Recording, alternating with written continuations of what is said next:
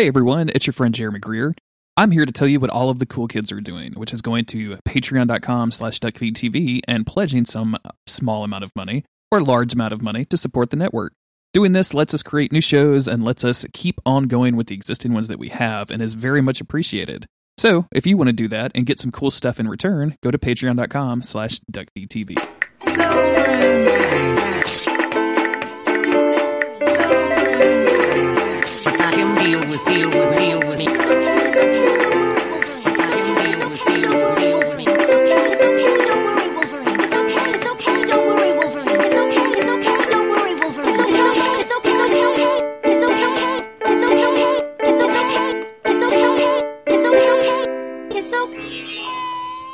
I'm Jeremy Greer. And I'm Gary Butterfield. And this is Days of Future Cast, the podcast where Gary and I cover every single episode of X Men, the animated series. And we're back. We're ostensibly in season four still, I guess. It's in an original air order, even though like everywhere calls these the premiere of season five. yeah, like if you if you So- bought the DVDs, this is the beginning of the fifth volume. Um, and it's but if you look at the the air- like the intended order, we're at the end of season four, so none of it makes sense. And I've kind of stopped caring at this point because none of these episodes are making a whole lot of sense or like Mm-mm. and they tie into each other in weird ways. Like they they do call back in some stuff. Like we we're gonna get a and not in this episode, but in the next episode, we're gonna get a whole In Nightcrawler episode. episode. Uh, Well, we're not going to get a Nightcrawler, but this this episode has callbacks as well. oh yeah, that is true. Yeah, that it does. Yeah. hmm Yeah, Yeah, this We, uh, is we're finally like closing the loop on uh, the guy who hung out with the wild man in Borneo. finally. Um, back in yeah. The, but I think the reason why they do that season split is because it, what it means is the fifth season of this show that we cover this this thing is going to be like six episodes.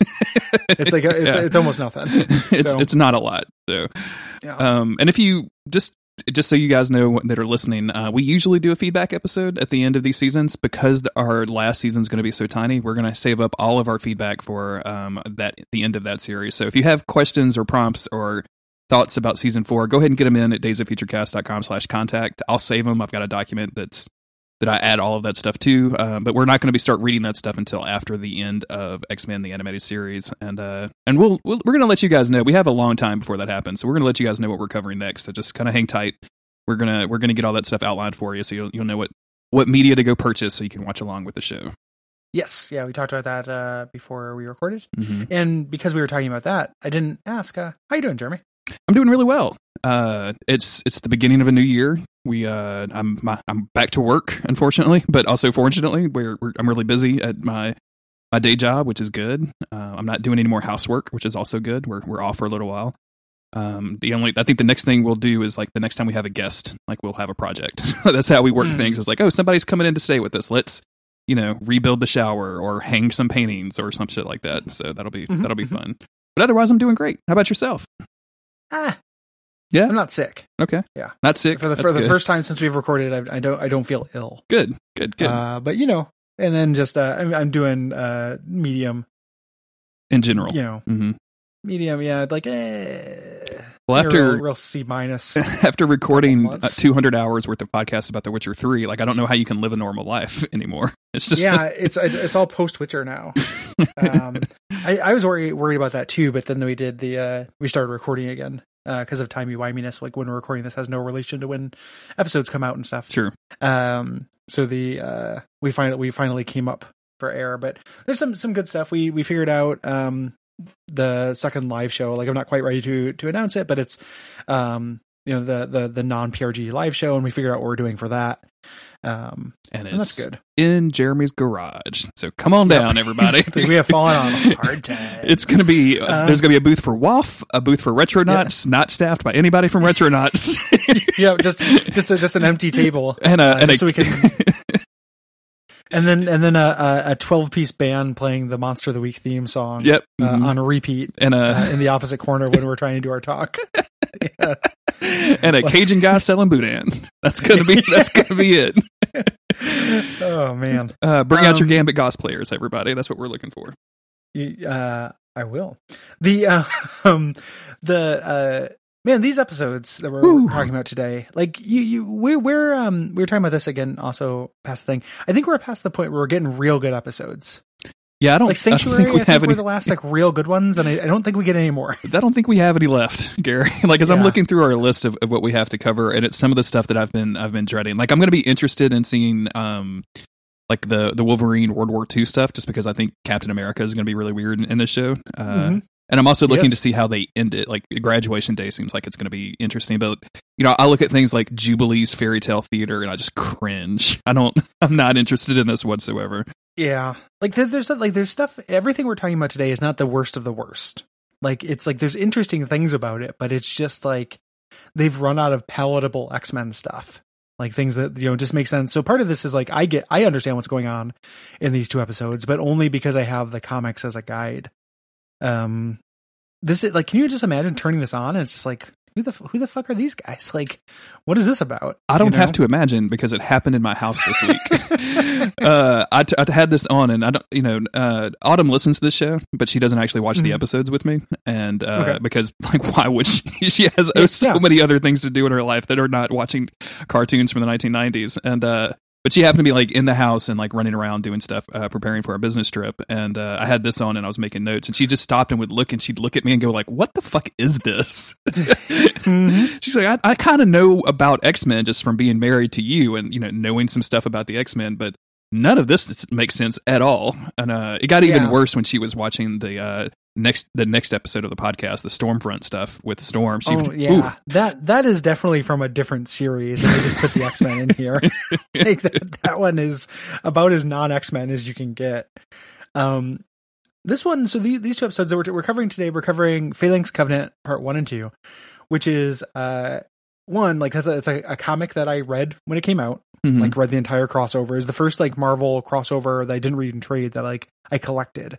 So I was like going collecting fucking Excalibur issues oh god, and stuff. Uh, You know, I, I was you know expanding my comic buying to get this trade, which is what they want. Um, it's also the thing that in the comics creates Generation X. hmm Like Generation X band together to fight uh, the Phalanx, and then that's how they start the second school with with Banshee as the headmaster and stuff. It's pretty cool. Um, in the show, they have to like hand wave most of that because they're not going to like introduce Generation X. they're not going to put a show within a show. You mean? yeah, they- they're not going to show us up in it. So what we get instead is this like, I feel like it's just a variation on what we've had in this cartoon a bunch of times, which is this alien race hmm invading to try to take the powers of all mutants, because that just happened. Like it, like we had the the the Not Brood show up with Cody, um, like pretty recently, doing a very similar plan to this. Yeah, and I mean, know? and, and like we've had this. This it feels like we have tread through these waters where we have villains to our villains teaming up with our heroes to to fight off an external threat from Earth. And man, I am just so tired of it. And this one, like I, I like Warlock as a character a lot from you Mm. know the New Mutants and stuff. I like that. I like that dude a lot in the comics, but uh here he's just bad. Like I don't I don't like the animation. I don't like the, the voice. I don't really like anything about this dude.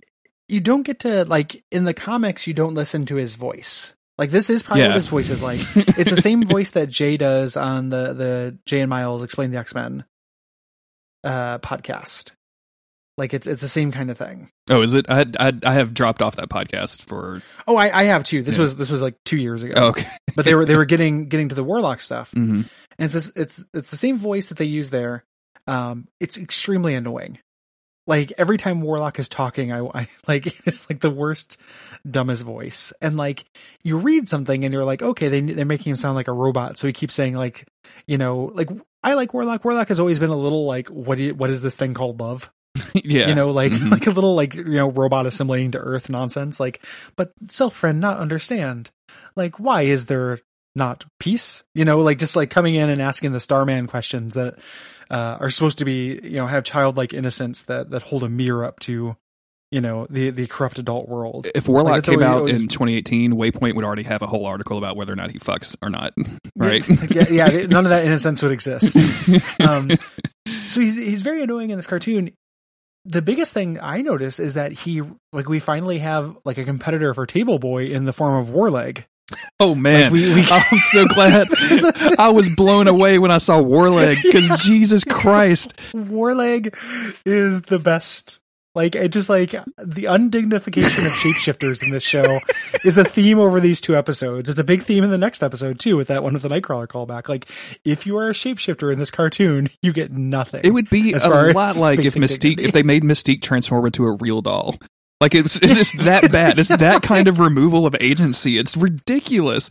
And also, Ugh, like man. this whole team is full of superheroes. Just, just someone pick up Forge so he can walk.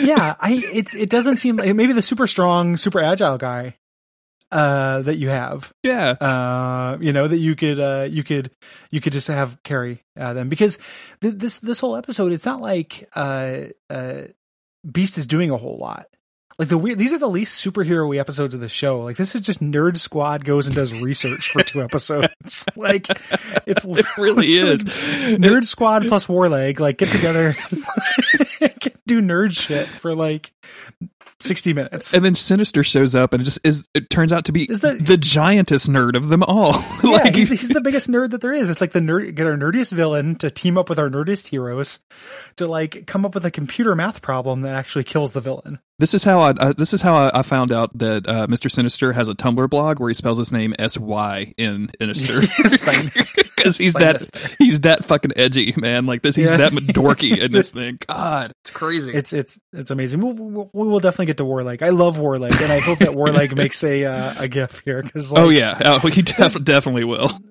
I like so we're the same age, and but it might have been regional. Do you remember a commercial when you were growing up um, for seatbelts where the dad like decides like instead of giving his kid a seatbelt, he'll just hold him, and he goes, "Click, I'll be your safety belt." like the kid's like, "Dad, I gotta put on my seatbelt." Click, I'll be your. like he says, "Click," and he says, "Weird, D- I'll be your safety belt." That's I feel like that's real weird. That's, that that's shapeshifters in this cartoon. Like just like, okay, I'll be your leg. Okay, I'll be your operating table. Okay, I'll be you know just like they're just volunteering to fill the role of inanimate objects. I Not that a uh, leg is inanimate. But I actually went through uh, a windshield of a car in that exact same scenario Oh. that you're describing because I was Really? I was young and my grandmother was uh, holding me in the front seat because I wanted to be in the front seat so I could see everything. Someone pulled in front of us and my grandfather hit the brakes and yeah, I went straight through the windshield as a kid. And of course, Holy shit! I was a kid, so like I just bounced off basically. I had like a scratch on my like I still have like a scar on my back somewhere from it, but yeah, it's not. I wasn't uh, you know heinously hurt or anything, but yeah, that exact same situation. I guess I didn't need the uh, after school special on it. I was like, yeah, no, I got it. Amazing. Um, That's crazy. Yeah, yeah, you Like- know, unsafe stuff in the South. It's it's you know, it's, it's Well, that's just. I mean, I've I've talked about before on the the things with my my dad uh, taking me and my friend to. Uh, like me, me riding in the back of a truck, like down a highway, oh or yeah, like how he was going to take uh, me and my friend to Great America, but then uh, in the back of his truck, and then my friend's mom, who like did, definitely did not trust my like skis bag criminal father, uh, you know, loaned him uh, their car so their son could not sit in the back of a pickup truck, uh, you know, for like an hour and a half down down a highway, like. There's tons of tons of unsafe shit that I did. I, I've told this story. It's been a long time, but like one time, my dad and uh, my friend was coming out to visit for the weekend. Like I was going to go visit my dad for the weekend, and my friend came along. And uh, speaking of just unsafe shit, um, I was looking in the back of a video game magazine. They used to have these old ads for Funco Land, where they would have like NES games and their prices. Uh, and they're just black and white, super plain. It was awesome, like super small text. It's like, oh, that game's like four dollars. I got to get that, you know. Mhm. Um, and I wanted to get uh, uninvited for the NES, and I needed two extra dollars. And I was like, asked my friend Eric, I'm like, you know, loan me two dollars. And Eric, he's like, I'm not gonna, I don't, I'm not gonna loan you two dollars. I was like, loan me two dollars. And I got this game. He's like, I'm not gonna do that. And then my dad, who's just like listening to these two kids argue, goes like, give my son two dollars. Give my son two dollars. And and Damn, Eric's Dad. like, you know, Eric, you know, like good, you know, good on him. Like it was like, I'm not going to do that. And then my dad goes like, loan my son two two dollars, or I'm going to hit that pole. And we're like driving down the highway, and there are those little like reflector signs. wow. And like Eric's like Eric's like, I'm not going to do it. And then my dad did it. Like he swerved off the road. Hit one of those like reflector signs, like knocked it down, like put a big dent in the front of his fucking truck are you serious? and then drove back. Yeah, yeah, no, no joke. I've I've told that story. I It might have been a while because it's like a, it's a classic. Jesus Uh, Christ, it's a Gary. classic, that's uh, terrifying. Yeah, man, it's super terrifying, man. Like, well, yeah, I have an extremely abusive upbringing. I the the uh, but the I mean, you know, abusive. Like, you know, there, there's a lot of weird shit. I guess is, is what I'm saying. But like, that definitely happened. And then like that guy loaned me two dollars and I bought uninvited. Well, of course he did, Like- because he's Yeah, fucking he's- terrified of your my- crazy my, dad. my yeah, my my dirtbag father. Was Um, uh, are yeah, you are they- you Gary make a Creed? story for Bloodlines. Yeah, I was just gonna say that a good episode for for for the Bloodlines episode. Jesus, Um, yeah, um, that's that's yeah. terrifying, man. That's not great. yeah, it was it was not it was no, nothing nothing from from uh that uh 15 years or so of my life was super good. the um but the yeah, so the God, I can't remember how we how we uh I got, I got sad for a second and I could I lost my train of thought. That's okay because we just um, we probably just Funco Land. Yeah we were talking Yeah, yeah, about just uh oh, Warleg. Now I'm Warleg. happy again. Yeah, yeah. Um, there we go. That's my happy thought. just close my eyes and just see that Picture Warleg. over and over, and just I'll be your leg. I'll be your leg. Let's let's uh, let's get into it. Let's do it. Um, so these episodes uh, we're covering the Phalanx Covenant one and two. Um, first episode, rushing to investigate the disturbance downtown. Uh, a disturbance downtown. The X Men find Sabretooth on a rampage again, but realize too late that it isn't Sabretooth at all. It is the Phalanx, a voracious alien life form that can assume the guise of anything or anyone. Before long, the X Men are all captured except for Beast, who must find a way to stop the alien horror from devouring the entire Earth. Yeah, Sure. and we open on uh Sabretooth just fucking up a calamari truck, which I've never seen a calamari He- truck in my entire life, but man, he's fucking so it gross. up. Like, Can you he, imagine? he burst out of it like Kool Aid Man. he he burst out of a calamari truck that has a giant squid on the side, and only because I'm watching, I have these on the background usually when we record. Um, one of the producers is named like Jim Calamari uh, so this is probably like- some sort of a yeah, okay. or Joseph Calamari, so it's, Mhm. it's probably a call back to that. But he's just doing Sabretooth shit. Like he's the main thing Sabretooth has done in the, in the series has been like fuck shit up downtown so the X Men can show up as an establishing. Yeah, yeah. Like him and Juggernaut don't really have like a whole lot of plans for how to do anything in their life besides petty Or crimes. You said him and Juggernaut, which would have been a real like different. Oh no, okay. I thought you were talking about Beast and, and you just called Jubilee Juggernaut. Um, because because the people who yeah him him and Juggernaut to show up. I mean, this Juggernaut robs banks. Like Sabretooth is just killing cops. He's just eating Like, he some grabs- calamari. He's just eating raw calamari. he eats a bunch. He's all hyped up on squid, and he's gonna kill some pigs. Uh, the, uh, Daddy needs his ink, bub. I don't know. If, it's even better to drink it, frail. Um, so they send out the X Men decide to send Beast and Jubilee for some reason. Uh, Jubilee, who's definitely flying the the, the plane because I love Jubilee's uh, training, and Beast decides to like just gas everyone yeah, and sort it out later. which is a baller move for Beast. Like he he realizes that he's not going to have like send Jubilee in a fight with Sabretooth, so he gasses literally everyone on the street, including the civilians. Like yep. super terrorist move. But I mean, also legit. Like this is probably the best thing that they've ever done in this in this series. I mean, that's the thing too. Is like whenever the X Men stumble upon a good plan in this cartoon, you have to think, why did you not do this every single other time? You know, because if if you had this power over Sabretooth, like there was no reason to ever punch Sabretooth. Why let him wake up? Like I know there's some Yeah, probably weird well- moral grounds, but like they in the next scene they're going to capture and bring him back to the the X Mansion with all of these. You know, he's going to be in this weird electric robot looking Yeah. like shackle thing. Why not even let him wake up? Just keep him in the gas chamber. Like if it's not going to kill him, I mean, like just let him sleep. Yeah, we're we're we're gonna we're gonna get to get to some more of that at the at the end. hmm I hear, but they get back and like for some reason Jubilee is the smart one in these episodes because she's like, uh, "Hey, if Wolverine finds out Sabretooth's here, there's gonna be trouble." Wolverine hates that guy, and uh, Professor X is like, "Nah, it'll be fine," uh, and nobody is is really you know getting it hmm that this is like kind of a shitty thing to do to Wolverine and that it's not going to work because he has super fucking senses. even Xavier, Xavier's like, I can't think of a way to to tell Wolverine this without causing a big fight, and I'm like, you are literally a telepath. you you are a professor of you know something. Obviously, like you have a degree in something. What the fuck is wrong with you that you can't talk to your like one of the people on your team? One of your patients, like calming down Wolverine, is the reason he's here. That is the whole, that is what you do.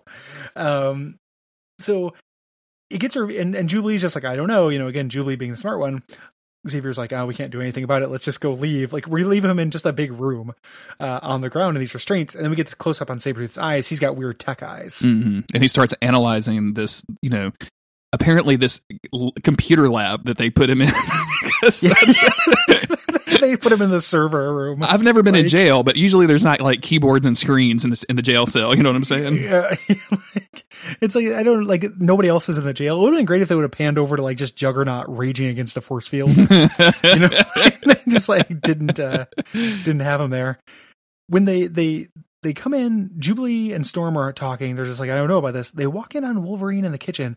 Wolverine takes a, a gigantic sandwich, like like a huge like one of those like ten dollar sandwiches you can buy from the deli at the grocery store. Slams it into the the counter and is just like, I can't believe this shit. I'm gonna flip out and go kill Sabretooth. Like it's really weird, but he's just like he's just he made himself a sandwich the size of an infant before all this happened, which I really love. Like I wish his day wasn't ruined and he got to hang out with that sandwich. I mean, because that's the worst when you when you spend a little bit of time doing something for yourself and then it gets ruined somehow. Like you now he's just too Mhm. mad to eat. like that's how angry this dude is, and that's a disappointment. Like you know, Gambit's gonna roll right back up behind him and grab that sandwich. It's not gonna be there when he gets back. While the cat's away, Gambit will play share. like, there's there's a depressing lack of Gambit in in all of these episodes. Did they just lose him? Did they lose He- the voice actor? Because he does, he barely shows up in these in the ones we're talking about today. he shows up in, a, in in the crowd scene at the end of this one, but he's not really in it, and he's not wearing his coat, so that- that's weird. Um, I I made a, a fancy dinner for my my girlfriend uh like a month or two months ago, and uh made enough for two, like just you know exactly enough for two. You just Put made made her dinner and just watched her. Yeah, and just watched. Um, but made made a, a bowl and then just fucking dropped it on the on the the ground, just like ate shit, like just wasted like this very very fancy like nice food I Oh made. no!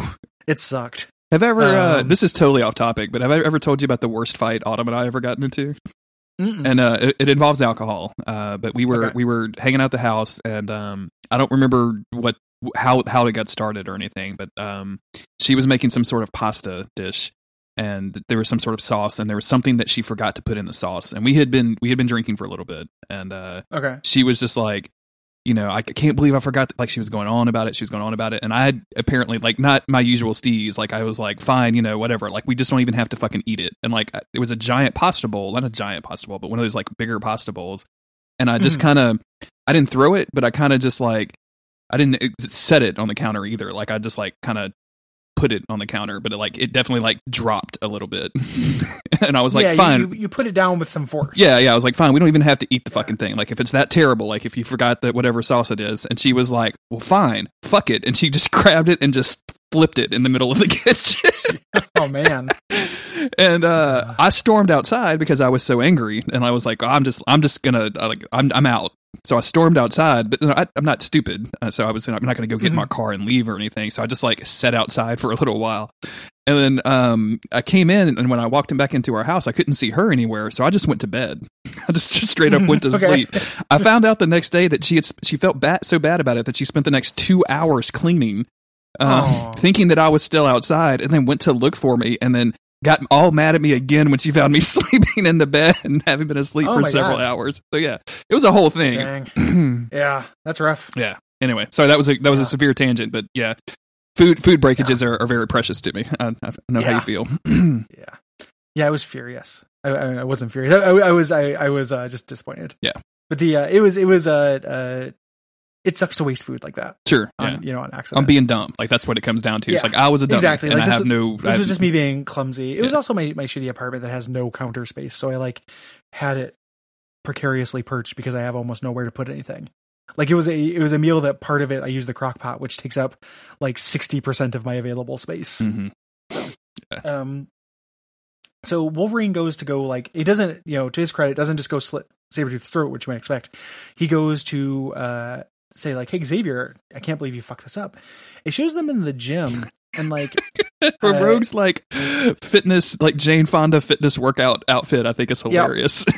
like doing this like weird like mechanical resistance thing.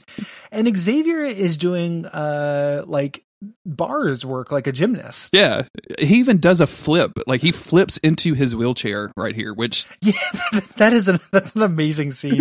like I had no idea Xavier was quite that like nimble. that's because we've Like, literally never seen this dude move.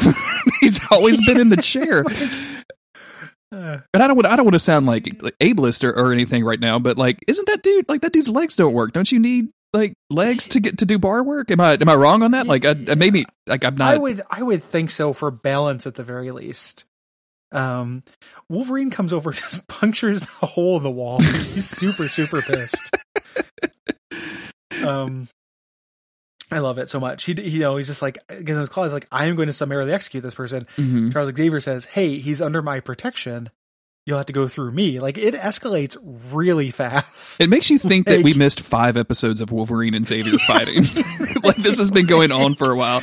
Because, well, not least of which because like the last this is the intended fucking order, and the last thing we had was like Wolverine being like, "God, Charles Xavier is the most respectable man I've ever met." That's true. Like, like that was the last major thing we had of those two characters, and now it's like, "Oh yeah, motherfucker, you want to step? I will kill you. Oh yeah, I will shut down your brain.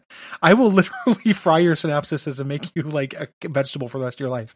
Well, let's see if you can do that really quick because I'm going to make you paralyzed from the fucking neck down. Like, you know, like, goodbye Armtown, you motherfucker. Like it's just them like saber rattling. Uh, you know, and it's not like th- that would make sense if this was like a one ring situation where Sabretooth's presence was a corrupting influence or something. Mhm. You know, like that that's a way you could go with this kind of invasion thing. And I'm I'm kind of surprised the show hasn't really done that so much. Like there hasn't that feels like a kids cartoon thing where like something shows up that causes everyone to fight and then like, "Oh, no, it was just the ancient artifact." Or, we "Oh, did- it was the aliens influence." we got a little bit of that with um uh oh what's the what's the Egyptian mind dude um Oh, Shadow King. Shadow King like what didn't Yeah, Shadow, Shadow King King kind of yeah. pissed up pissed everybody everybody off in their dreams or something so Yeah. everyone was like kind of rankled at one another uh Wolverine Yeah, I guess they, they did do that a little bit. Wolverine goes to confront Sabretooth and, and very quickly realizes because he has super smell for some fucking reason. can I tell I don't know if we've ever talked about this. I hate that Wolverine can like has super smell senses. I think that's so dumb. like I can just, just- track he- Bub. I mean, what? He can he can smell a lot of stuff. He can smell There's infrared according to the show. Yeah. he'll just be like, yeah, there, there's lasers. I can smell them. Like he's he smells light. Like it, he does a lot of shit. The um while this happening, I don't think we mentioned it. Compu Sabretooth is downloading the X Men and shows a little montage of like videos he's downloading, and one of them is like uh Cyclops walking around the garage. Yep. And then we get Gambit playing basketball in one of our two little Gambit scenes. I do like I do like that Gambit playing basketball. I feel like that's from the that early episode where Wolverine just punctured the basketball when he Yeah. didn't get a shot. So, so like, I like, the- I like the lack of scale for things that Wolverine gets pissed off about. like this here, he's really justified. There, he definitely was. not. Definitely was not. Yeah, Um, missed a three two things pointer. he was mad is the things he was mad about in that episode was like not getting the shot and the fact that the Morlocks would have the temerity to actually call them. like, like, these wards will actually call us on the phone. Those scum sucking sewer dirtbags. like, Wolverine hates the Warlock so much. I love it. uh, yeah. Um, Um, Xavier starts so- getting like this weird video call, and it turns out to be from uh, Mr. Sinister, who is saying like, "Xavier, you have to save us. These these things broke in and they took over everything, and they're coming after you next." And then, Yeah. uh, which takes forever to explain because they're doing like the cut in, cut out thing, and it's, it just looks real goofy the entire time. And then we gotta get our, our first appearance of what Phalanx is going to look like. These, these black and yellow tentacle things. Yeah, it's it's in the cartoons. It's never like quite this like liquidy. Like it's much more like many more right angles hmm and stuff, and looks a lot cooler. Or not the cartoons, the comics rather. Yeah, the the, the Yeah. conversion to animation here just didn't work out because it, it just turns everything into like a, a weird slime monster, like a like a weird Yeah. Technicolor to slime monster, which is my new play on Broadway. if you want, if you It's it's just it doesn't look like uh, technological the same way. Like it's glowing, you know, but it, it doesn't. And it's animated pretty well for being like rubbery and weird. Like it actually looks rubbery and weird. I'll give it that. Mhm. Um, but it just kind of like you know choke holds Xavier, pulls him off. Cut to Beast. Beast is listening to a record that says jazz. jazz. Uh, I would have accepted. Now that's what I call jazz on vinyl, Gary. I think that would have been a good idea. This one just says jazz. like big big letters. It's like the generic. Um, we used to uh, it at a Jewel Osco, a, a grocery store in my hometown. They had generic liquors, so you could go into their liquor section and buy gin, and it was a white label with just big black letters that just said gin I love that. and like vodka. It was amazing. Like it was just like you know vodka, Jewel brand. Like it looked like you had like exchanged you know war tickets or something. Like you you had like mine script uh, to to get this stuff. Like it was it was really incredible. So it looks like he bought his jazz from the Aldi's liquor store or the uh, Jewel Osco liquor store in my hometown. I think I told you Um, uh, on that show, The Gifted, there was a scene where in the background where two characters are speaking to each other. They just there's just a box of X MREs, like, and I just it's like I'm just picturing Kelsey Grammer as Beast. Just loading up some boxes for these teenagers that they're going to send out to fight the Sentinel services and like then disappear for some reason. Make sure that uh, they've got uh, uh, you know all their meals ready to eat. their X meals ready to eat. Gary, come on. Yeah. Uh, Uh. so yeah, the this this thing, this phalanx thing, uh, infects Beast record player and like tries to get him through the headphones, which is Yeah. the way that this thing takes over technology and everything, and uh, it's just it's just super weird and, and kind of yeah dumb to me. Um, so it can it can move through. It's like just like again, it looks just like alien slime. It turns into a shitty robot that chases him. Um, which like this is more or less what the phalanx looked like, except just like less fuzzy and and liquidy. You know, um, it chases him and tries to fight, and it's he recognizes it almost immediately as like a corrupting hmm like thing. So he he runs from it, sends these tentacles from it. It's kind of a cool like beast action scene, you know, because he's he's being super agile and getting away. He barely escapes and finds out that by this point, um, the this thing, this phalanx, has already caught all the X Men. So already we're in for a beast episode. And I actually I actually like the visual on this because you, we get this black and yellow. Um, I have to start dropping in black and yellow samples throughout this entire episode. I can Mm. already tell. Um, but we get this giant like black and yellow blob, and uh, like all of the X Men are in these weird transparent um like bubbles. Yeah. Like they're trying to be they're they're they're trying to absorb the X Men, and it's not working for some reason. And of course, Wolverine is is the last one, you know, fighting for his life to get out of this thing. Mhm. And uh, and he even says to to Beast like, "Hey, get out of here. Go get Mhm. help. You know, don't don't try to help me now. Try to help. Uh, go get go get help." So Beast gets out of here. Yeah. He uh and he he jumps outside because he's being chased by this thing and then like finds a little bit of a sample on this thing of, of this phalanx and when he tries to pick it up it uh just starts trying to reabsorb with everything else and then like this team of scientists come up and I, Beast- I love this so much. these, Like, these definitely that look like looks- aim guys right Yeah, yeah. Well, they, it looks it's very creepy.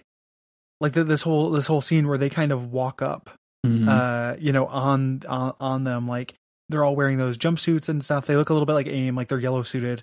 Um, and he there's a lot of like people making deductions in this episode that like is supposed to be since this is science smart nerd team, but like a bunch of them are dumb. This one is fine. Like he's like, hey, there's no vehicles. yeah and how did they get here so fast Yeah. Yeah, so I got to go. He gets into a jeep. Gary, can we talk about how like the was Jeep like a product placement thing because they've been riding around in a lot of Jeeps in these in these episodes lately. They they do love jeeps. Like the X Men love jeeps. Um, I think it's so you can see. Who the, Like, char- the like they don't have to draw them inside something, which is probably way more difficult than it sounds like. Yeah, hmm and just so you know, you get to you get to recognize. You know, you you see get to see the characters, so it seems like it's a good like kids thing, kids vehicle. You know, um, you know, vehicles for kids. hmm Um, and yeah, that's why all the Power Wheels were jeeps. Um, he's driving away. Uh, he drives past one of the phalanxes. It turns out that his gas can was a little tiny warlock in disguise. because Um, because if you're going to be a shapeshifter, you can't shapeshift into anything that's animate. it has to be an inanimate object that nobody would Well, suspect. they they quite can like shapeshift into things that are inanimate as well. Like one of them, his girlfriend is a Warlock's girlfriend is a a waitress later. oh, I know. Oh, um, like there's there. I have some severe issues with the way this thing resolves. We're going to get into them pretending to be animate people, by the way. but but yeah, I'm just I'm like making the joke of like no none of these shapeshifter people like seem to realize that they can just shapeshift into whatever they want to. It's always something weird and dumb. yeah, like a leg. Um, the the uh, the way he gets away. So Warlock is trying to uh, he like puts his foot on Beast foot on the gas. You know, trying to get him to to drive faster. It's still not fast enough. Uh, he grabs Beast back and turns him into a turns into a jetpack. Uh, and flies away while they have this exposition dump. Which is um, about who Warlock is. which is kind of cool. Like I, I like the idea of some like this this thing just kidnapping Beast via jetpack. Like yeah, he's like, click, I'll be your jetpack. The uh, he's it's and just like the the way like Warlock's design in this, like it does not translate very well. Um, just because of the, the softness of the animation and lines, like Mhm. his dreadlocks look really dumb on the cartoon. I think oh yeah, absolutely. whatever his weird his weird substitute for hair is, and that voice, like we just like the the way he does his robot speak, hmm Mhm. uh, does not translate well. So he's pretty annoying the whole time he's on screen, but it makes sense because Beast is very annoying as well. I haven't I haven't Uh, looked at it yet, and I probably should have, but uh, it's, it really seems like it's the same voice actor as the uh, as our idiot friend from the Bishop's Time Imp guy. Like it seems Oh, like maybe yeah. he's this it's the same dude just doing kind of a different voice because it's got that same cadence and rhythm to it that's just It's- it's really annoying really and grating. too. yeah. yeah. Um, so we learn about Warlock, and Warlock says um, he is the heir to the Phalanx. Um, it is a, a techno-organic uh, race that decides to absorb and conquer planets. Um, Warlock, however, is a pacifist, um, but they stole his girlfriend. Um, his, his girlfriend, his life mate, uh, left and crash landed on Earth. So uh, that is why the Phalanx are here, and that is why Warlock is here. I don't expect this 1990s cartoon series to be like up on you know gender relations in Mhm. 2018 or anything, but they go to all of the trouble to use the word life mate, and then they just gender the fuck out of these alien robots. Like his life mate has tits, Gary. Like they animate the her with tits, and it's ridiculous. Not only that, but she doesn't get a name. Like, she's only the referred to in- That's right. She's only referred to as Warlock's girlfriend. It's like when you'll see that on Twitter, it'll be like successful MBA, uh, you know, person's wife does amazing thing, you know, and it's like, uh, no, they, they, you know, they get names. Yeah, this uh I don't know if you follow Kumail Nanjiani, but like he he actually like tweeted at the Washington Post and was like, "Hey, like my wife has a name and she's not just the inspiration, she's the co-writer of the movie. Like maybe you could put her name in the headline." And they did, thankfully, but it's just it, Yeah. it's still happening today. Yeah.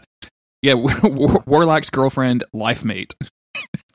They get this flashback where it's the two of them on their like shitty planet where everything looks like this, uh, flying out like using their goo arms to steer, like essentially rob the robot from like this weird like vertical spaceship. It looks like an NES accessory. hmm hmm I really don't understand this either because we're like the phalanx is going to be explained as something that uh, basically removes choice from people. And like it's just going to be, you know, it's going to be all one entity, and we're no nobody's going to, everything's going to be the same. But I'm like, well, these two motherfuckers just Phalanx left. aren't like that, and or again, none of the people are like that. Like in the Phalanx, yeah, I, like it, it's it's pretty ridiculous.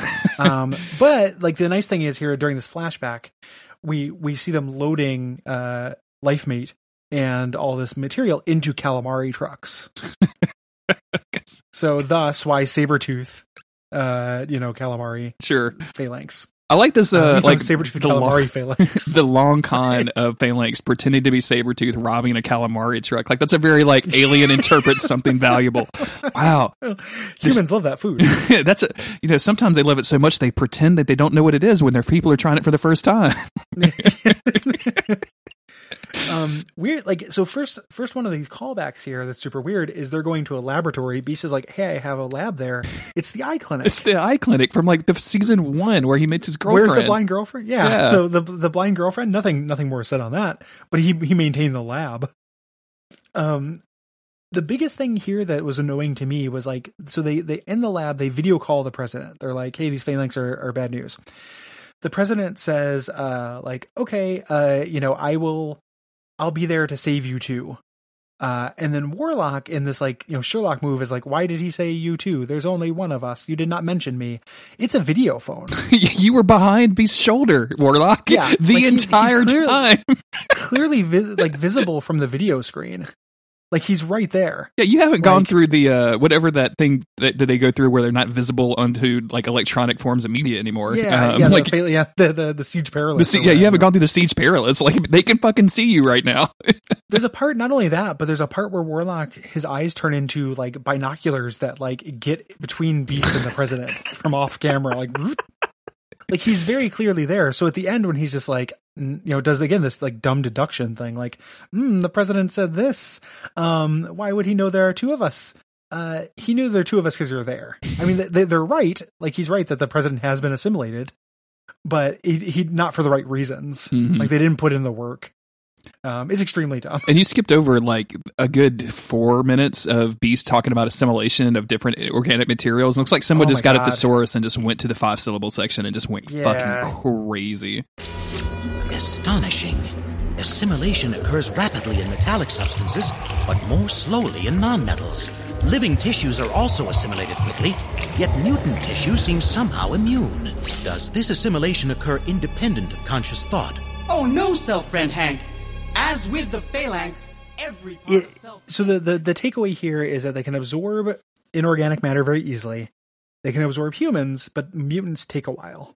The end. But but Beast, it takes forever for Beast to say that. Mm-hmm. Um, Since uh, dumb. since Beast can't get in touch with the president, or since the president has been compromised, he decides to call the next best person, The which is best- Forge. next vice president, which is Forge, which made me think, cool, this is going to be an X Factor crossover. Hell yeah! I was excited. Like Beast, yeah, me too. Like Beast as a guest star with X Factor, like doing superhero stuff.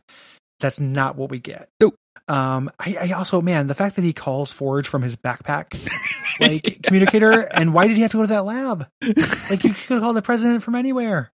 Well, I don't- Like- uh, we we kind of skipped over that too, but like as he's leaving the uh, X Mansion, like he doesn't bother to get any kind of weapons or anything. He just gets his science backpack. Yeah, he has a science backpack. Um, he calls Forge. He's smart enough to say like, "Hey, will you know if Forge is real?" And he says, "I will in person." So like, okay, we have to risk it. Um, they decide to meet at this fucking diner. Yeah, just chilling in a Like- diner, like in full outfits. Yeah, like what? What is this? Like, and and also in here we realize um, we get our cutaway to the actual phalanx uh, here, which are creating something called the Spire, which is them taking over the Empire State Building. hmm uh, to make more phalanxes. Um, this is real creepy. Like the phalanxes now look like weird worm trees. Like there's a tree phalanx with tons of faces on it. Yeah, That's like pretty weird and spooky. I actually I kind of dig this. Like this seems like some of Yeah. the spookiest stuff the the show has ever done. Like these faces Oh, yeah. are very very creepy. Like this is this is very H.R. Giger via Yes. Saturday morning cartoons. And this and this is where we learn. Um, you know, this is where we first see Cameron Hodge. Um, is the guy, and this is this is true to the comics. Like he got resurrected by the phalanx in the uh, in the comics, but here it's like he didn't really die during the Genosha arc. He just disappeared for a long time and came back as a weird phalanx worm. Oh boy. Yeah. um, and he means he's like nothing to the people in the com- cartoon. Like he's it was a big deal when he showed up in the comics. Like he was a major antagonist. hmm In the cartoon, he hasn't shown up since season one, and even then, like he was kind of a non sequitur. He talked with that little like Lord Fauntleroy, Yeah, like uh, the leader or whatever. and I'm I'm glad we got some some like you said at the beginning of the episode. Like I'm glad we got some conclusion to this. I guess like I, I didn't I didn't need we just this get at the all. first and last step.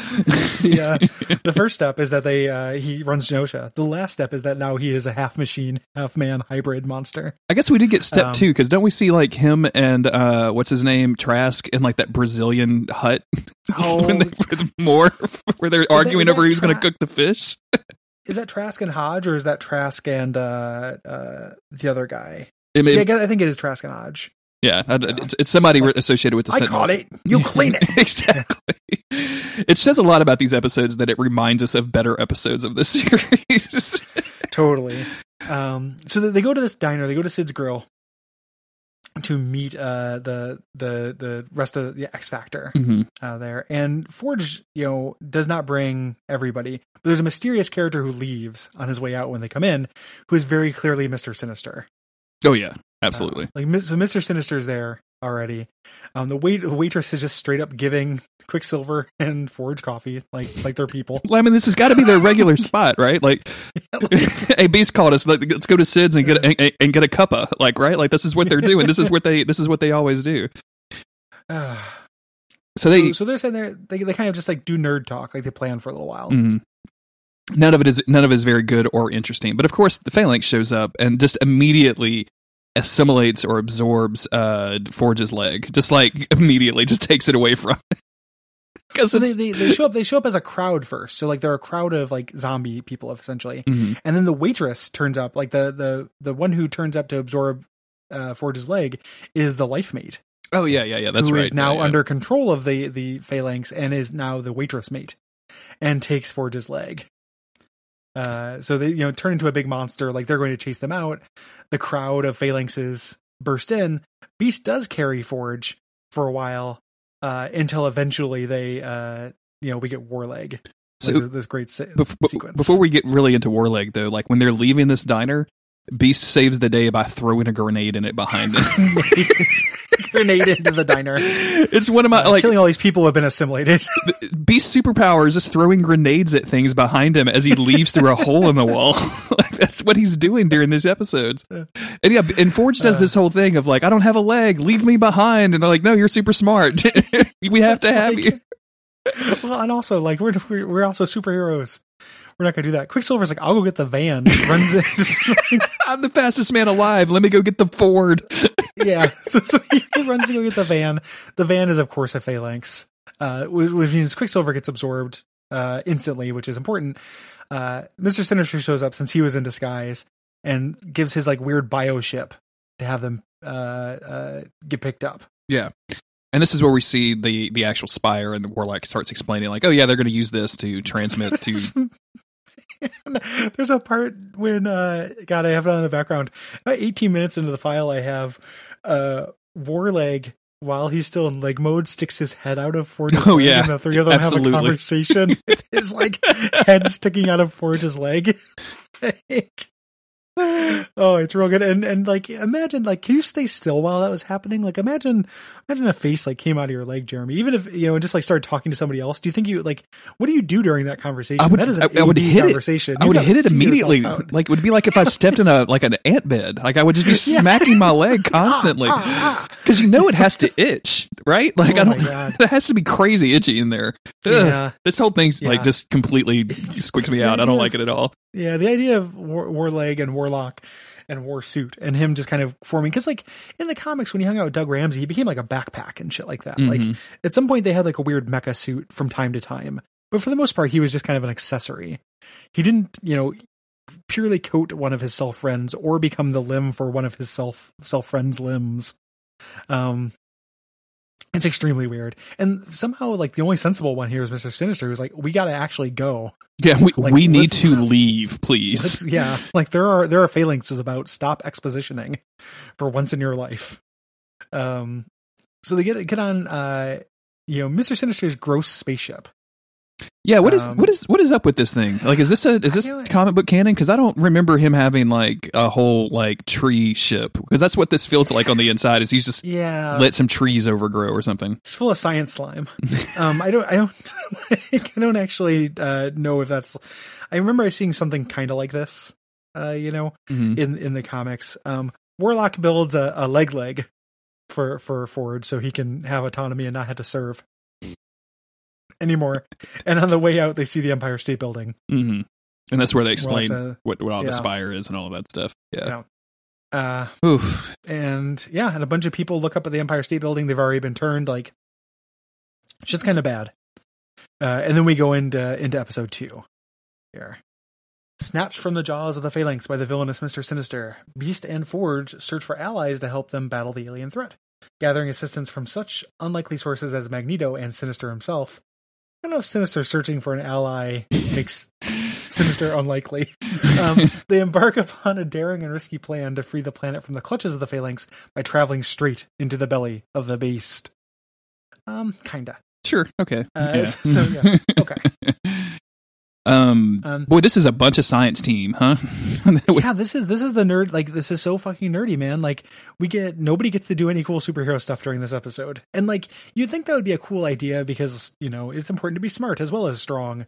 Um, let's ignore the fact that like Beast is strong and mostly fights things by tossing grenades at them, but like, the, um, it ended up making for a not great episode of this cartoon. because for the Um, first like three or four minutes they they are just like talking about absorption rates and you know Yeah. what how stuff is going to interact differently and then they decide to go to muir island which is the exciting part which i've never said before in my entire life this is this episode is uh, gives you course credit.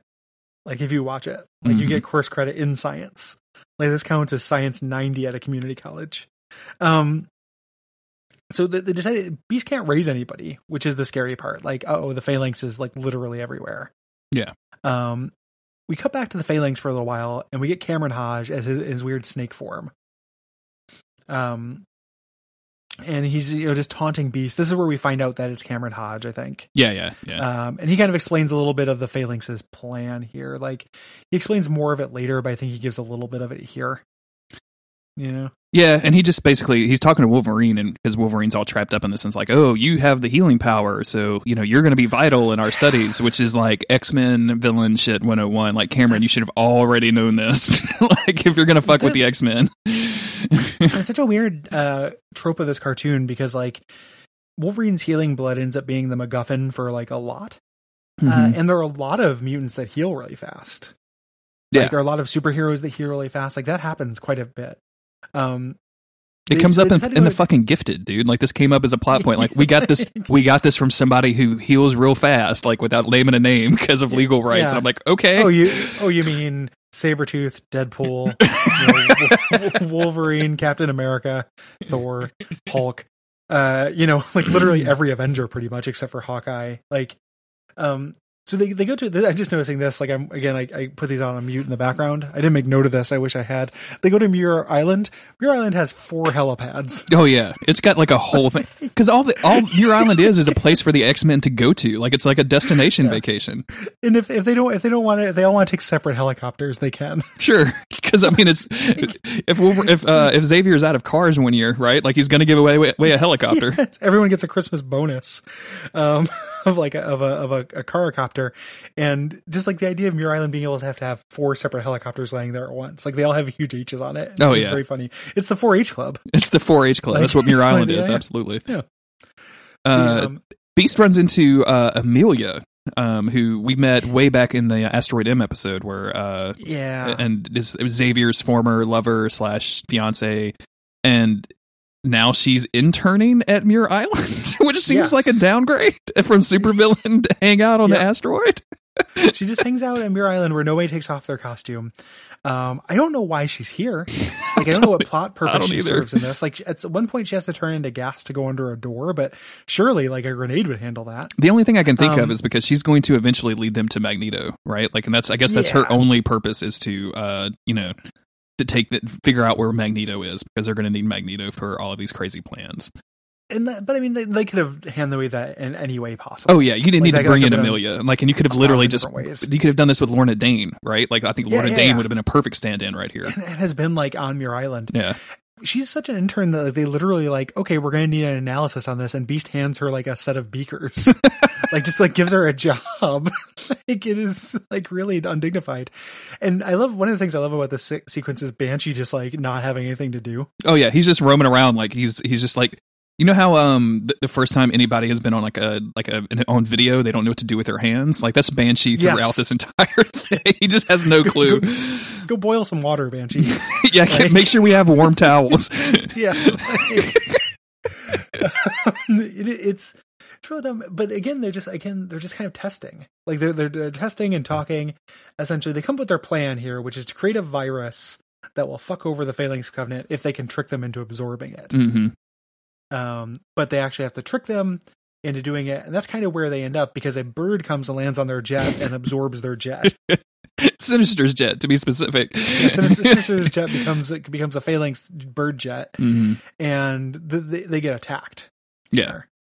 Which is Um, which is fine um, because like that's you know that's kind of what this is but then it doesn't matter because they just run to moira's plane like moira's like oh i've got one of these over here don't worry about it also what is happening with this plane transformation sequence by the I way don't, man. I don't know. It's a weird dinosaur Mhm. thing, like, it, and and then turns into a gigantic mega phalanx. Um, here they're all shooting it. Nothing's happening. Um, science crew leaves Moira McTaggart and Banshee there. oh yeah Like they, they don't come. Like they, they get chased in. They do this this fight. It's you know nothing really happens, and they're just like, okay, get absorbed. If we're successful, everything will be fine. If not, welcome to the phalanx. You know, like there's there's no reason why they wouldn't take them with. Like it is really really dumb. the only good part about this is we get uh, Banshee's great scream. It's not it's not quite as mixed loud in the audio as it was when we first meet Banshee, Mm-hmm. um, but yeah, it's definitely ooh ooh it's it's it's in there. Yeah. Yep. And it doesn't it doesn't do anything to the phalanx because the phalanx are are somehow. Well, I guess Moira comes with them. Banshee Banshee stays. Their Yeah, their uh, phalanx is immune to sound. it's not doesn't work. phalanx turned off its microphone. Uh, Yep. Moira tries to leave with him, but uh, Oh, gets yeah. gets caught up She gets- when she, when she when Banshee gets caught up. She she Yeah, goes, she- and then Sinister is just like, "Fuck you, get out, the get the fuck out of here. We gotta So go." you idiots. Um, you know, it probably doesn't feel great to be assimilated. Like if war leg itches, like your whole body would itch if you were assimilated. Can we uh Um, can we talk about when this dude busts into the hangar when he says resistance Oh, yeah. is futile? Yeah, I mean- it's real on the nose. Is it Oh, like that in the comics too? Because it's been I've, I've read some of this phalanx stuff way way way back when, but I I mean like I- it's like they don't lean so far into the Borg stuff in the comics, do they? No, they were. De- it's definitely inspired by the Borg. hmm Like the, the the way that they're supposed to look, the kind of busy circuitry look is inspired by their ships and stuff. But I don't, and they are assimilating, but I don't think it is quite as on the nose in the comics. Okay. Um, it's been a long time since I've read it though. Watching these did make me want to reread it, which is weird. I was like, I I, I read that. I, I could stand to read that again. You're just in a terrible X Men media mode, though. I, I'm in an X Men fugue state. Like it is like I got a bad case of the the, the X Mans.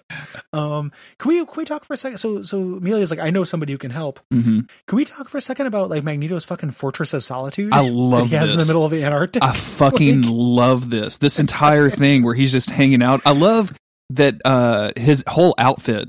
Like he's bearded Magneto, and we already we already know that I am Mhm. extremely attracted to bearded Magneto. We've covered that Mhm. before, but his whole outfit is just bright red until he puts the cloak on, and the cloak is what like gives him all of the purple accents. I love that shit. That is Yeah. great.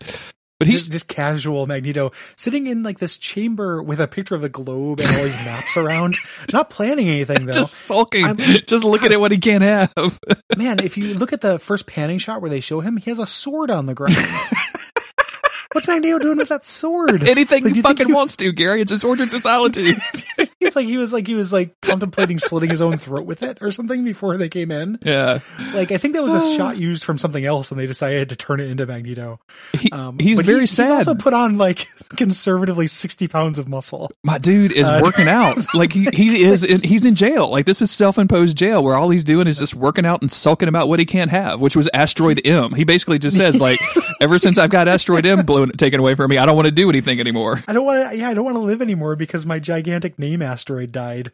So I'm going to build another asteroid on Earth in the middle of the Antarctic and hang out with my sword and my muscles, and just sulk for eternity. It's it's very funny and very like. But he's super mad because uh, Sinister's there, and last we knew, Sinister, uh, of course, you know, tricked him into. Working for Uh, apocalypse was part of yeah, part of tricking him into uh, thinking he could bring his wife back. hmm So he's very depressed. B says like, "Hey, your wife might be, you know, that that might be true, but what about your son? They've got Quicksilver, uh, you know, and presumably somebody, your other daughter. What, what about Scarlet Witch? Everybody, do we not have the rights to that anymore? Oh, we, we didn't we didn't check in about her, but I, presumably they have the rest of X Factor, so probably.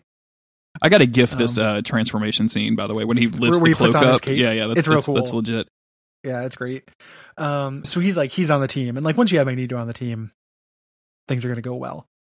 Um, they show they they go to this. Uh, is this supposed to be Muir Island? I, I don't know do they- because they flew to the Arctic and like this looks like everyone's dressed for the cold, so I don't know where the fuck this is supposed to be. But the the gr- grass is green and stuff like and Yeah. and Amelia Voigt was in the Antarctic and just had her arms crossed. I So mean, that, it's that was what little was chilly. protecting her from the cold. the So- wind wasn't blowing, Yeah. Gary. Come on, it's, the wind chill is not a factor. Yeah, the wind chill. It's only it's only zero, but So The, I, um, I have a question because this is the first time that we see Phalanx pretending to be humans just running around.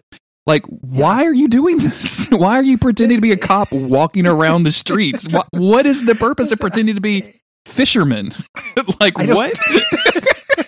It doesn't. It's, that's what they want to have. It's, it's all started with the calamari thing, Jeremy. Like when they say they want to have everyone have the be the same, that's what they mean. everyone be involved in the production, packaging, and consumption of fish. They just want to redevi- revitalize coastal fishing. We're going to bring Yeah. money back into the coast. like, it's, it's pretty much what it is. It's it's the the Phalanx origin. We actually, if you watch that episode where Wolverine goes and does chores in Alaska, one of those fish has a tiny little glint in his eye. that was the beginning of the Phalanx invasion. Uh, that glint, Um, the glint in the eye wasn't added so much later when they released it on DVD. By the way, it was a retcon. Yeah, it, it, it's like a, it's a George Lucas esque. exactly. Like, uh, yeah, this is this is the equivalent of uh the the fat slug Boba not Boba Fett. Uh, Yeah. walking around. I don't with, I don't know if you've seen Yeah. th those versions. By the way, it's fucking terrible. Job the. Oh yeah, I, I did. Like that was back. You know, it's far be it you know from people to believe this, but there was a time where I was like pretty excited for those. hmm Like I, I, because I, I did never loved the original trilogy, and like kind of my lukewarmness on it uh, comes from watching them as an adult. But like as a kid, I liked them. And then when they did those remakes, I was like, oh, I want to go see those in the theater. That's cool. And all my friends were real into it, so I had some like secondhand excitement, hmm and went and saw them, and they're just like worse versions. And then I went and saw the first prequel in the theater. I, I saw all the prequels in the theater, like because I just had people around me who were excited about it, but I just I never liked them. Like I was just like, uh, I don't think this is very good. But everyone, you know, it's hard when everyone's just like, let's go see this thing. Like, no, I'm not go see the thing, you know. Um, so I saw six Star Wars, seven Star Wars movies in the theater. You, like, you did your time, Um, is what you're saying. I, I did my time, man. People think that I don't like that show because I haven't seen it or I don't, you know, I'm not paying attention, but I put in my time. Um, to, to disguise himself as a fisherman, Magneto wears Warlock. Warlock, we got a war suit going. Yeah, he, he becomes the war suit, and it also has him stick out his head and talk again, which again has to just be the weirdest fucking thing, man. Like if your shirt just forms a second head and it's just like, hey man, what up? I know having uh, Um, two heads on one body isn't like the most original thing in the world, but all I could think of during this scene is how much I wanted this to be the the two guys from the Adventure Brothers that are on the, Oh, the evil yeah, yeah. council. Yeah. like it, like, gives it gives it that same kind of vibe to it. Mm-hmm. Um, they're there to like use Magneto's magnetic powers to capture a sample, uh, an actual sample of phalanx, Yes. so that because basically they haven't really been able to capture one. They've only been able to do models and tests to see if this virus works, and they can only make Yeah. like six doses of the virus for some plot reason that I don't understand. Yeah, yeah. And also, for some reason, uh, Warlock won't count as something they can use as a sample. The Phalanx guy that they hang out with doesn't count. I don't know if they actually explain that. they don't at all. I, I don't. I don't understand. I guess maybe it has to be connected to the home office somehow. I don't. I, I yeah, it's it's on it's on a different network. yeah, I guess so. like yeah, that. it's one nine two one six dot two instead of one nine two one six eight dot one. So they, they put it they put him in like a little little magnetosphere, which turns into Cameron Hodges' mini head like a mad ball. Yeah, I don't understand how this works. like this this is so terrible. But one of the things I like about this episode is Cameron Hodge like is actually like a pretty fun villain in this. Like he's teasing them. He's like he's not quite like Mojo level, but he's like making jokes and kind of teasing them, and essentially like you know has a sense of humor about it. hmm uh, which is which is real in line with the comics, where like in the comics he you know betrayed Warren Worthington and betrayed X, X Factor and stuff, and was just kind of shitty. But then as he got more and more inhuman, like at one point he gets his head cut off and it's like kept alive by a robot body, and then he gets taken over by the Phalanx, and as that happens, he gets more and more cynical and like uh like Joker like almost, Yeah. like you know like uh more more nihilistic, and it, this this follows that pretty well. I just I decided to turn this on in the background too, so I can kind of keep up Mm-hmm. with you as we're looking at notes as well. And uh, boy, is this scene for taking forever. Like Cameron is just It's- going everything is. on for a while. It's it's the science squad, man. Like once you get the science squad, it's all this talking action in these uh, these episodes. the, conclusion of all this is that they administer this virus thing to uh, the Cameron Hodge face, and it just turns into like a piece of wall. Like that's it, and everybody's really excited about this because apparently they have invented something that's going to turn everything back to normal. Like, which is the best Yeah. thing to invent if you can invent something. Yeah, they invented a wall. So after like no, no longer holding up their ceilings manually. hmm Um, they they show up, then we cut away to like Hodge Worm. Uh, talking, and here's where we get Gambit. There's like a pretty cool scene of like Gambit fully Phalanx covenant up with his like trench coat and shit.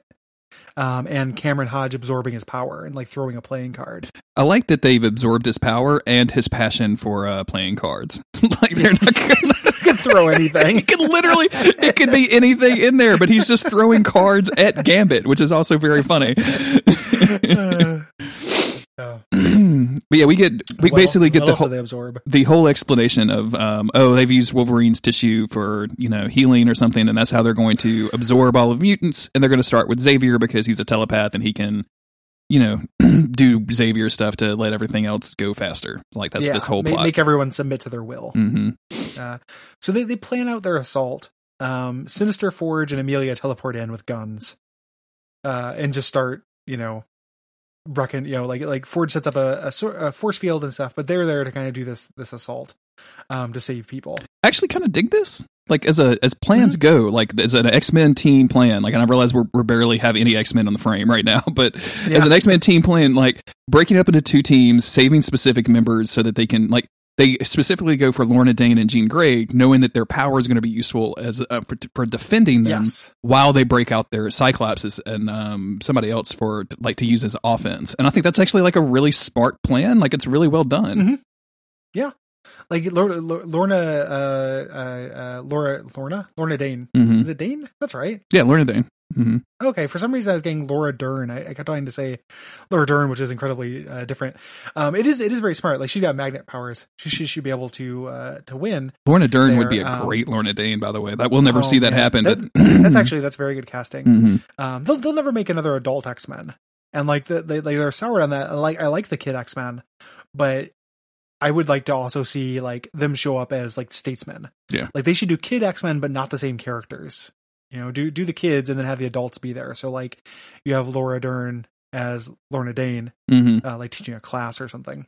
The current chick playing Lorna Oh. Dane in that show is is, is all right. Like I'm not I'm Yeah. not as um into that as um uh the the Jay and Miles group is, but yeah, they like Mm. it's it's it's okay, and like that chick does a really good job. So Yeah, I'll, I will watch that at some point. Yeah. Um, the uh, uh Team B. free Cyclops, Cyclops immediately tries to blast off Sinister's head. I love it. he- It's just a good During reaction. these five during these five episodes, Cyclops is extremely Cyclops. Like he's very on brand Oh yeah, himself. We- absolutely. It's a it's big Cyclops. Like he he uh you know immediately and just starts yelling and no matter how many times they tell him like no Sinister helped us here, he still is like furious. Like that scumbag. You know, he's just like yeah, like that piece of trash. Like he's just you know, which of course he of course he is. He keeps breaking up his marriage. I was about to say he's only had two weddings, and Sinister fucked both of them up. Yeah, hundred percent of his wedding. um, but our team B, uh, which is uh, Magneto, Beast, and Warlock, uh, are kind of Mhm. they sneak into the core. They don't sneak in, but they just blast themselves into the core using Yeah, Mag- Magneto's- Magneto Magneto turns his his energy into a drill. Yep, because that's how magnets work. magnetic energy. Yep. Um, but this whole thing is is a is a feint to, and they let uh they let uh Phalanx kind of like break into their energy shield, and so they can. So Warlock can pretend to leave so that he can be reabsorbed, and of course Warlock is carrying the Oh. virus.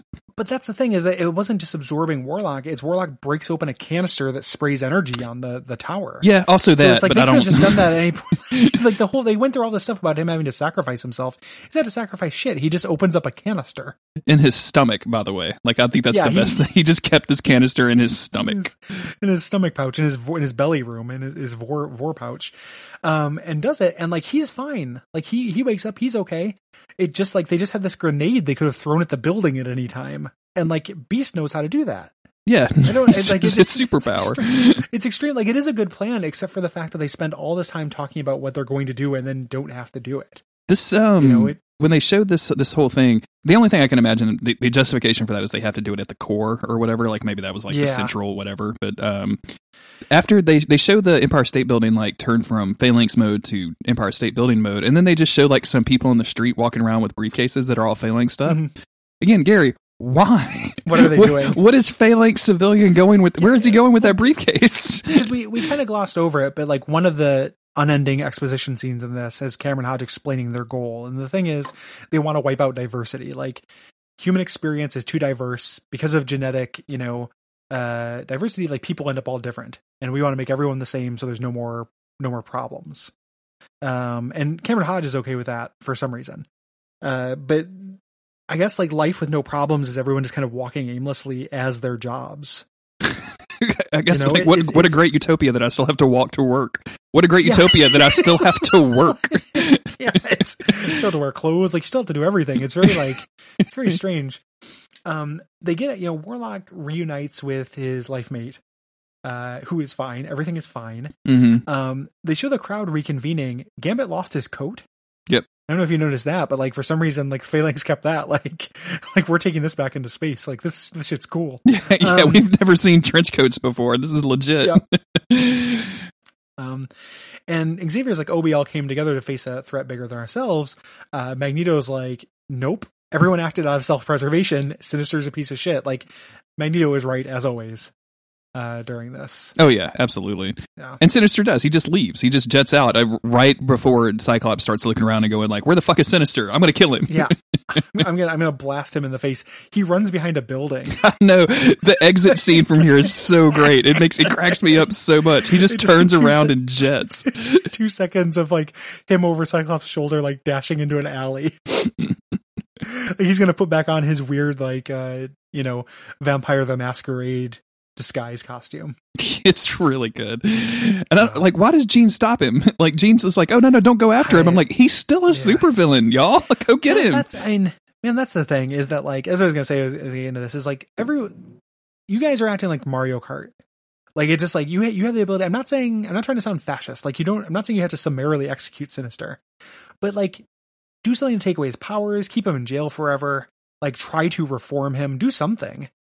Like instead of just like we're gonna let him go just so he can cause trouble like down the line. That happens in comics a lot too. Like there are recurring villains, but it's like you'll do a Sinister arc and then there'll be years between the next Sinister arc. In the cartoon, it's just comical that like Sinister just showed up. like if you have, you know, literally the last the last episode, we were dealing with Sinister and they just decided to let him go because no reason. Yeah, for absolutely no reason. Like put some handcuffs on him. Like Yeah, like I'm not I'm not saying you have to like take justice into your own, hand, own hands. Put him in a in a field. Put him in put him in that server room where you kept Sabretooth. You know, well, like at least, obviously like, they're not going to do that again. Like just try though. This You is know, like, something that uh, something. I want to say I've talked about this on the podcast before, but the TV show The Flash does this. Like they have a whole uh, illegal prison for all of the metahumans that they keep Mm. finding locking up, which raises a bunch of questions like how do those people eat and use the bathroom and stay clean and all of that stuff. But like they just have like a a giant room and they can punch it up like it's a fucking vending machine. Like A twenty six brings up you know Shark Man or whatever. Mm. And like I feel like the X Men should be doing that at this point.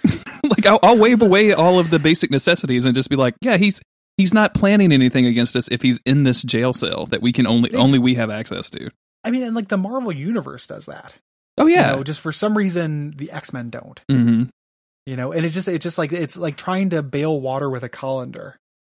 You know, like they, they just every every time they they scoop Sinister back into the the pen, he just falls out to cause trouble and ruin another marriage. Like if I were Cyclops, I'd be pretty pissed as well. oh yeah. But I'd be pissed at Xavier. Like, hey Xavier, like, fry this dude's mind, make him Man, into a what if that is child. gra- graduation day, like is all of them with like pillowcases full of bars of soap, and they oh just, like body Xavier. what was Like, the? Uh, that's graduation. You day. Can't handle the stay- truth. What did they call it? Uh, the red letter or something that they attacked Oh, yeah. that dude. uh, the, the, the squeaky clean good night. I, I don't know what they call it, but the the um, just like every one of them walks up, says, uh, "Hey, this is the thing that you did that was terrible, that that ruined us and made you know caused this misery, uh, and for that." Wham, wham, wham, and then you know, just Xavier cries. He's alone. the The camera pulls back. The credits start as he is alone in a mansion that has been wrecked by his surrogate children who no longer love him.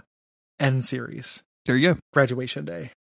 Yeah, I'll take it. we. I, I mean, just getting these people out of circulation, I think is, is should be priority one. Like, You know, if you want to, Oh. Uh, if you want to fix human mutant relations at its core, like take away all of the bad mutants.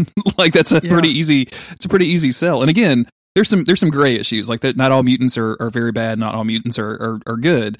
Like there's there's going to be some gray issues, but I think like Mister Sinister can definitely Yeah, be quality, quality you know, objectively bad. his name is Sinister.